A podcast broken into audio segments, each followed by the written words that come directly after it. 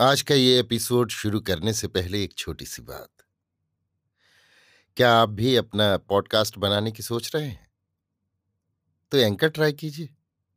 ये पॉडकास्ट बनाने का सबसे आसान तरीका है। नंबर एक, ये फ्री है। नंबर दो, इसमें कई सारे ऐसे टूल्स हैं जो आपको अपने फ़ोन और कंप्यूटर पर रिकॉर्ड और एडिट करने की फैसिलिटी देते हैं। नंबर तीन आप अपने पॉडकास्ट को डिस्ट्रीब्यूट भी कर सकते हैं, जिससे इसे स्पॉटिफाई और दूसरे प्लेटफॉर्म पर सुना जा सके। तो डाउनलोड कीजिए फ्री एंकर ऐप या विज़िट कीजिए एंकर डॉट एफ़ पर अपना पॉडकास्ट स्टार्ट करने के लिए। ये तो थी एक छोटी सी जानकारी, और अब शुरू करते हैं एपिसोड का सिलसिला। तो आज के एपिसोड में लीजिए सुनिए ना पार्थ सारथी के लिखे उपन्यास ये गली बिकाऊ नहीं का, भाग ग्यारह मेरी, यानी समीर गोस्वामी की आवाज़ में। मंच पर मुत्तु कुमरन का इस तरह पेश आना, गोपाल को कतई पसंद नहीं आया। उसे दिल ही दिल में ये डर काटने लगा कि पिनांग के अब्दुल्ला के दिल को चोट पहुँची तो मलेशिया की यात्रा और नाटक के आयोजन में बाधा पड़ेगी। नाटक के अंतिम दृश्य में अभिनय करते हुए भी वो इन विचारों और चिंताओं से मुक्त नहीं हो पाया। नाटक के अंतिम दृश्य को देखकर दर्शक कुछ ऐसे गदगद हो गए कि पर्दा गिरने के बहुत देर बाद भी तालियों की गड़गड़ाहट नहीं रुकी। मंत्री महोदय विदा होते हुए गोपाल और मुत्तु कुमरन की प्रशंसा कर गए। अब्दुल्ला भी दाद देते हुए विदा हुए। गोपाल ने दूसरे दिन रात को अपने घर में भोज के लिए उन्हें आमंत्रित किया। मंच पर पहनाई गई गुलाब की माला के बिखरने की तरह भीड़ भी वहाँ से धीरे धीरे छट गई। कार्यक्रम के समाप्त होने पर कितने ही लोग गोपाल की प्रशंसा करने और हाथ मिलाकर विदा होने को आए। खिलते चेहरे से गोपाल उन सबसे विदा लेकर चल पड़ा। कार में चलते हुए उसने माधवी और मुत्तु कुमरन से अपनी मनोव्यथा सुनाई। दूसरों का दिल दुखाने के लिए बोलना कभी अच्छा नहीं। अब्दुल्ला को हमने यहाँ एक बड़े काम की आशा में बुलवाया था। मुझे डर है कि उनके दिल को चोट पहुँचे तो हमारा काम बिगड़ जाएगा। उसकी बातों का किसी ने कोई उत्तर नहीं दिया। गोपाल ने स्वयं अपनी बात जारी रखी। मंच पर मर्यादा निभाना या संयम बरतना कोई बुरा काम नहीं है। मुत्तु कुमरान अपना संयम खो बैठा और चुटकी लेते हुए बोला, जो कमज़ोर होते हैं, उनकी रगों में खून नहीं बहता, भाई दौड़ता है। गोपाल के गालों पर मानो थप्पड़ पड़ी। माधवी ने यह सोचकर चुप्पी साधी कि दोनों में किसी भी एक का पक्ष लेने पर दूसरे का कोप भाजन बनना पड़ेगा। कार के बंगले में पहुँचने तक गोपाल के क्रोध का पारा भी कुछ ऐसा चढ़ा हुआ था कि उसका मौन टूटा ही नहीं। मुत्तु कुमरन ने उसकी जरा भी परवाह नहीं की। रात को खाते समय भी कोई किसी से अधिक नहीं बोला। खा चुकने के बाद माधवी घर को चल पड़ी। मुत्तु कुमरन ने भी आउट हाउस में जाकर बत्ती बुझाई और बिस्तर पर लेट गया। दस मिनट के अंदर टेलीफोन की घंटी बजी। नायर छोकरे ने बताया, बाबूजी पूछ रहे हैं कि जरा यहाँ आ सकेंगे? उनसे कहो कि नींद आ रही है, सवेरे मिलेंगे।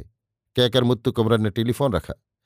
थोड़ी देर में टेलीफोन की घंटी फिर से बज उठी। उठाया तो माधवी बोली, ना जाने दूसरों को मूली गाजर समझते हुए मज़ाक उड़ाने में आपको कौन सा मज़ा आता है? नाहक दूसरों का दिल दुखाने से क्या फ़ायदा? तुम मुझे अकल सिखा रही हो? नहीं नहीं, ऐसी बात नहीं। अगर आप वैसा समझें तो मुझे बड़ा अफसोस होगा। हो तो हो, उससे क्या? मेरा दिल दुखाने में ही आपको चैन मिलता हो तो खुशी से दुखाइए। बात बढ़ाओ मत, मुझे नींद आ रही है। मैं बोलती रहूँ तो शायद आपको नींद आ जाएगी। हाँ तुम्हारी बोली मेरे लिए लोरी है। सवेरे इधर आओ ना। अच्छा आऊँगी। मुत्तु कुमरन ने फ़ोन रख दिया। पहले दिन के स्टेज रिहर्सल में बड़ी देर हो जाने और अधिक जागरण की वजह से मुत्तु कुमरन को सचमुच बड़ी नींद आ रही थी। लेटते ही वो ऐसी गहरी नींद सो गया कि सपने भी उसकी नींद में दखल देते हुए डर गए सवेरे उठते ही उसे गोपाल का ही मुँह देखना पड़ा।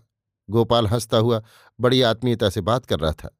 मानो पिछली रात कुछ हुआ ही न था। वो बता रहा था। आज सवेरे उठने के पहले चार पाँच सभाओं के सचिवों और अधिकारियों ने फ़ोन किया था। एक ही दिन में हमारे नाटक की बड़ी मांग हो गई है। अच्छा मुत्तु कुमरन के मुख से इस एक शब्द को छोड़कर कुछ नहीं निकला। गोपाल के इस असमंजस को मुत्तु कुमरन अच्छी तरह देख पा रहा था। गोपाल एक ओर उस पर गुस्सा उतारने की तैयारी कर रहा था और इस कोशिश में हार कर दूसरी ओर उसी की शरण में आ रहा था। अगले दो हफ्तों में हमें मलेशिया जाना होगा। अपनी नाटक मंडली के साथ जाकर एक महीना वहाँ नाटक खेलना है तो बहुत सारा प्रबंध करना पड़ेगा। काम अभी से शुरू करें, तभी पूरा हो सकता है। गोपाल ने ही बात आगे बढ़ाई। हाँ बुलाने पर जाना ही है। अब भी मुत्तु कुमरन के मुख से नपातुला उत्तर ही मिला। सुनकर गोपाल के मन में ना जाने क्या हुआ? बोला, मैं डर रहा था कि तुम्हारी बातों का अब्दुल्ला बुरा मान गए तो क्या हो? भला हुआ कि ऐसा कुछ नहीं हुआ। पर अब ऐसा लगता है कि मेरी बातों से तुम्हारे दिल को चोट पहुँची है। मैंने कुछ बुरा तो नहीं कहा। मैंने तो कल ही कह दिया ना कि कमज़ोर लोगों की रगों में खून नहीं, भय दौड़ता है। कोई बात नहीं, तुम मुझे कायर कहो, डरपोक कह लो मैं मान लेता हूँ। मैंने तुम्हें या और किसी को बुरा नहीं कहा। दुनिया की रीत की बात ही दोहराई बस। छोड़ो उन बातों को। तुम्हें भी मलेशिया चलना चाहिए। माधवी, तुम और मैं तीनों हवाई जहाज़ से चलेंगे। बाकी लोग समुद्री जहाज़ से चले जाएँगे। सीन सेट वगैरह को भी जहाज़ से भेज देना पड़ेगा। मैं वहाँ जाकर क्या करूँगा? तुम लोग तो अभिनेता हो। तुम लोगों के ना जाने से नाटक ही नहीं चलेगा। मेरे जाने से किसे क्या लाभ होगा? मुत्तु कुमरन ने पूछा। ऐसा ना कहो, तुम्हें भी ज़रूर जाना चाहिए। कल ही पासपोर्ट के लिए अर्जी दे देने का प्रबंध कर दूँगा। आज रात अब्दुल्ला को अपने यहाँ दावत पर बुलाए है। बात पक्की हो गई तो ये समझो, सारा काम बन गया। हाँ हाँ किसी तरह काम बन जाए तो ठीक। इस तरह उखड़ी बातें करोगे तो कैसे काम चलेगा? सब में तुम भी हो। मुत्तु कुमरन ने देखा कि सहसा गोपाल में सबको अपने साथ कर लेने की भावना बढ़ी है। किसी काम की आशा में इस प्रकार की कृत्रिमता बरतने दावत देने आदि बातों से मुत्तु कुमरन को चिढ़ थी। ऐसी बातों में मुत्तु कुमरन की मनोभावना क्या होगी? गोपाल भी अच्छी तरह से जानता था। फिर थोड़ी देर इधर उधर की बातें कर गोपाल चला गया। उसके जाने के थोड़ी देर बाद माधवी आ पहुँची। उसने भी आते ही पिनांगे के अब्दुल्ला ही की बात उठाई। दावत की बात कही और ये भी कहा कि वे बड़े भारी रईस हैं, करोड़पति हैं। दस पंद्रह साल पहले दो गायक, दो नाटक वाले आपस में मिलते थे। तो अपनी अपनी कला की बातें किया करते थे। पर अब बात यह होती है कि किसे दावत देने से किसका काम कैसे बनेगा? इसी पर विचार विमर्श हो रहा है। कला की दुनिया सड़ गई है। इसका सबूत इससे बढ़कर और क्या चाहिए? क्या आप समझते हैं कि उस सड़ी हुई चीज़ को आप अकेले में सुधार सकते हैं? कतई नहीं। दुनिया को सुधारने के लिए मैंने अवतार नहीं लिया।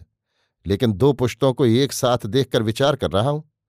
राजाधिराजों को अपने द्वार पर आकर्षित करने वाले, वे पुराने गंभीर कलाकारों और मंत्रियों और नाम बड़े पर दर्शन छोटे वाले व्यक्तियों के दरवाजों पर मारे मारे फिरने वाले आज के बौने कलाकारों में मुकाबला कहाँ? तुलना कर देखता हूँ तो दिल को ठेस पहुँचती है, माधवी। ये सब कहते कहते मुत्तु कुमरन भाव विभोर हो गया तो माधवी की समझ में नहीं आया कि क्या जवाब दे। थोड़ी देर के मौन के बाद बात पलटती हुई बोली, नाटक लोगों को बहुत भा गया है। सभी बड़ी प्रशंसा कर रहे हैं। सभा वालों में डेट के लिए होड़ सी लग गई है। सब आपकी कलम का कमाल है। तुम्हारा अभिनय भी कहाँ कुछ कम था? मुझे चापलूसी की बातें ज़्यादा पसंद नहीं। तुमने प्रसंग छेड़ दिया तो मुझे भी बराबर होकर तुम्हारे कदम पर चलना पड़ रहा है। अच्छी बात को अच्छा कहना क्या कोई गलत काम है? आजकल तो लोग बुरी से बुरी चीज़ को ही अच्छी से अच्छी चीज़ साबित करने की कोशिश क्या? उसे साबित ही कर देते हैं। इसलिए सचमुच की अच्छी चीज़ों के विषय में हमें मुँह पर लगाम लगानी पड़ रही है। लगानी पड़े तो पड़े, पर मैं तो आपकी तारीफ़ सुनकर अघाती नहीं। मेरा जी चाहता है कि चौबीसों घंटे मेरे सामने कोई आपकी तारीफ़ करता रहे। माधवी उसके पास ऐसी खड़ी थी, मानो पूर्ण यौवना मदालसा ही साकार खड़ी हो। उसकी आँखों की चमक और होठों की नमी में मुत्तु कुमरन मानो नहा ही गया। उसकी देह पर लगी पाउडर की महक उसके केशों पर लगे तेल की भीनी खुशबू और उसके बालों में गुथे बेले की सुगंध। नासारंध्र से प्रवेश कर उसकी नस नस में फैल गई। सुमधुर संगीत की तरह उसकी सुंदरता ने उसे बाँध लिया। फिर क्या था? मुत्तु कुमरन ने उसे अपने आलिंगन में बाँध लिया। माधवी भी माधवी लता की तरह उससे लिपट गई। उसके कानों में अपने फूल से होंठ ले जाकर वो गदगद कंठ से बोली, ऐसे ही रह जाने को जी चाहता है। ऐसे ही रह जाने का जी करने से ही आदिम नरनारी के बीच संसार का सृजन हुआ। उसकी बाहें माला बनकर पीठ को लपेटती हुई मुत्तु कुमरन के मज़बूत कंधों पर आ रुकी और कसने लगीं। इसी समय थोड़ी दूर पर बंगले से आउट हाउस को आने वाली वीथी पर किसी के जूतों की चरमर सुनाई दी। हाय हाय, लगता है कि गोपाल जी आ रहे हैं। छोड़िए छोड़िए। माधवी घबराकर अपने को छुड़ाने लगी। मुत्तु कुमरन को ये नहीं भाया। उसकी आँखें लाल हो गईं। माधवी को घूर कर देखते हुए उस पर अपना गुस्सा उतारा। कल रात को नाटक से लौटते हुए मैंने गोपाल से जो कुछ कहा था, उसी को तुम्हारे सामने भी दोहराता हूँ कि कमज़ोर की रगों में खून नहीं, भय का भूत दौड़ता है। गोपाल ये सुनते हुए अंदर आया और बोला, कल रात से ही कविता की भाषा में कोस रहे हो गुरु? माधवी ने झट संभल कर होंठों पर स्वाभाविक हँसी लाकर गोपाल का स्वागत किया। माधवी, तुम्हारी तस्वीरों की दो प्रतियाँ चाहिए, पासपोर्ट के आवेदन के लिए। सोच रहा हूँ कल ही सारे आवेदन भेज दूँ। मुत्तु कुमरन साहब को भी फ़ोटो स्टूडियो में जाकर फ़ोटो खिंचवाना चाहिए। दोपहर तक तुम ही ले जाकर फ़ोटो का इंतज़ाम कर दो। दिन बहुत कम है। गोपाल ने कहा, कहाँ? पांडी बाज़ार के सनलाइट स्टूडियो में ही ले जाओ ना। हाँ हाँ वहीं ले जाओ। वहीं जल्दी तैयार कर देगा। माधवी और गोपाल के बीच इन बातों में मुत्तु कुमरन शामिल नहीं हुआ। थोड़ी देर बाद गोपाल वहाँ से चलने लगा तो द्वार तक जाकर मुड़ा और आँखें मारकर बोला, माधवी, एक मिनट। उसे इस तरह आँखें मारते देखकर मुत्तु कुमरन का दिल का छूटने लगा। माधवी की दशा साफ़ छछूंदर की सी हो गई। जाए या न जाए, इस असमंजस में पड़कर गोपाल और मुत्तु कुमरन को बारी बारी से देखने लगी। गोपाल ने ज़ोर से उसका नाम लिया और ड्योढ़ी फलांग गया।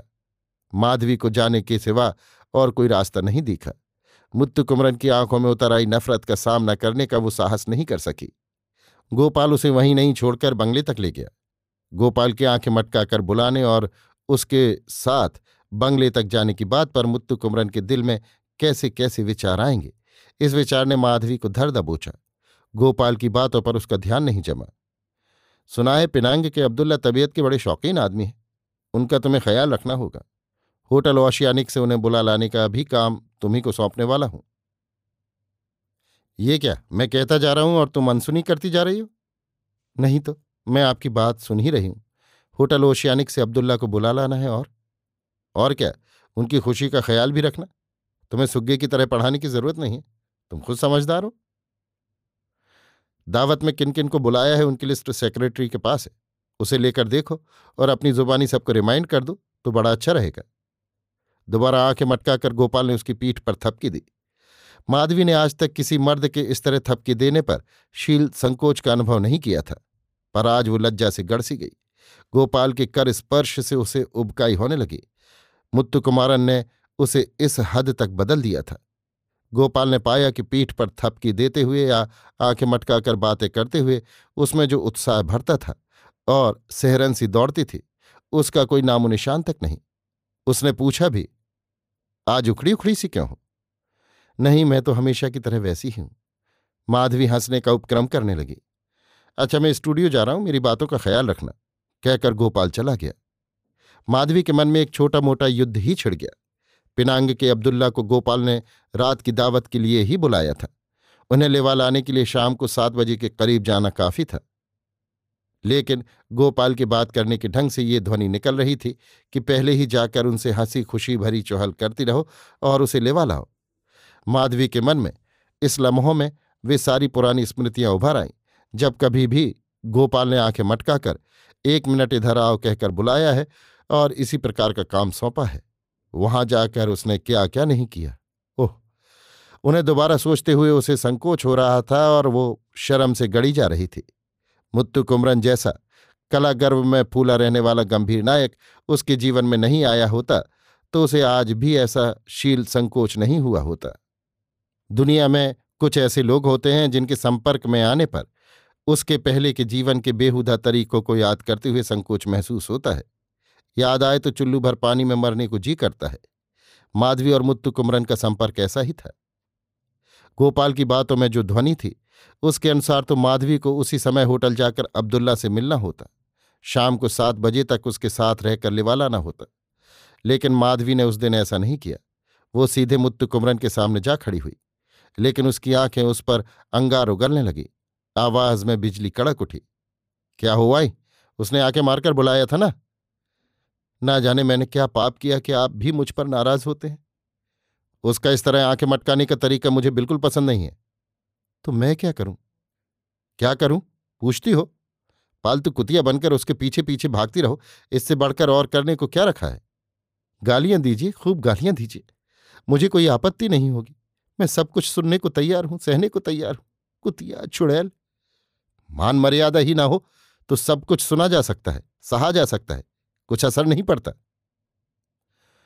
आपके संपर्क में आने पर मैं बहुत कुछ बदल चुकी। जब आप ही दोष थोपेंगे तो मैं क्या करूँगी भला? डूब मरूं कहीं? पहले मेरी बातों का जवाब दो। उस धूर्त ने तुम्हें बुलाया क्यों? बात कुछ नहीं। अब्दुल्ला को दावत के लिए बुला लाना है। जाना किसे है? और किसे? मुझी को। तुम क्यों जाओगी? वही जाए। या फिर वो अपने सेक्रेटरी वेक्रेटरी को भेजकर बुला ले? जब मुझे बुलाकर कहा है तब मैं ना कैसे कह दूँ? हाँ, नहीं कह सकती। इसलिए मैं कल से रट लगा रहा हूँ कि कमज़ोर की रगों में खून नहीं, भय ही दौड़ता है। कला के हर क्षेत्र में आज व्यापार की बाजारी मिलावट आ गई है। अब इसे सुधारा नहीं जा सकता। जैसे लोग अकालग्रस्त, बेची न जाने वाली चीज़ें भी बेचकर पेट भरते हैं, वैसे ही आज के कलाकार किसी भी हालत में ना खोई जाने वाली चीज़ें गंवाकर अपने भौने अस्तित्व को बचाने के लिए पैसे के पीछे मारे मारे फिर रहे हैं। मैं मद्रास में ऐसे ही कलाकारों को देख रहा हूँ, जिनमें अपनी कला को लेकर गर्व अनुभव करने की तनिक भी मनोदृढ़ता बाकी नहीं रह गई है। ये इस युग की महामारी ही है। आपकी इन बातों को सुनने के लिए काश मैं दस साल पहले आपसे मिली होती। कहते कहते माधवी का स्वर भर्रा गया। मुत्तु कुमरन उसके पश्चाताप से प्रभावित हुआ। उसके संताप से उसका दिल पिघल गया। बात करने को कोई सिरा नहीं मिला तो वो कुछ देर तक टकटकी लगाए उसे देखता रहा। माधवी ने उसका मौन तोड़कर पूछा कही अब मैं क्या करूँ? मुझसे क्यों पूछती हो? आपको छोड़कर और किससे पूछूँ? उन्होंने जैसा कहा, मैं अब्दुल्ला से मिलने अभी नहीं जाऊँगी। अगर गई भी तो शाम को जाऊँगी, और मैं अकेली नहीं, आपको भी साथ लेकर जाऊँगी। मुझे? मुझे क्यों?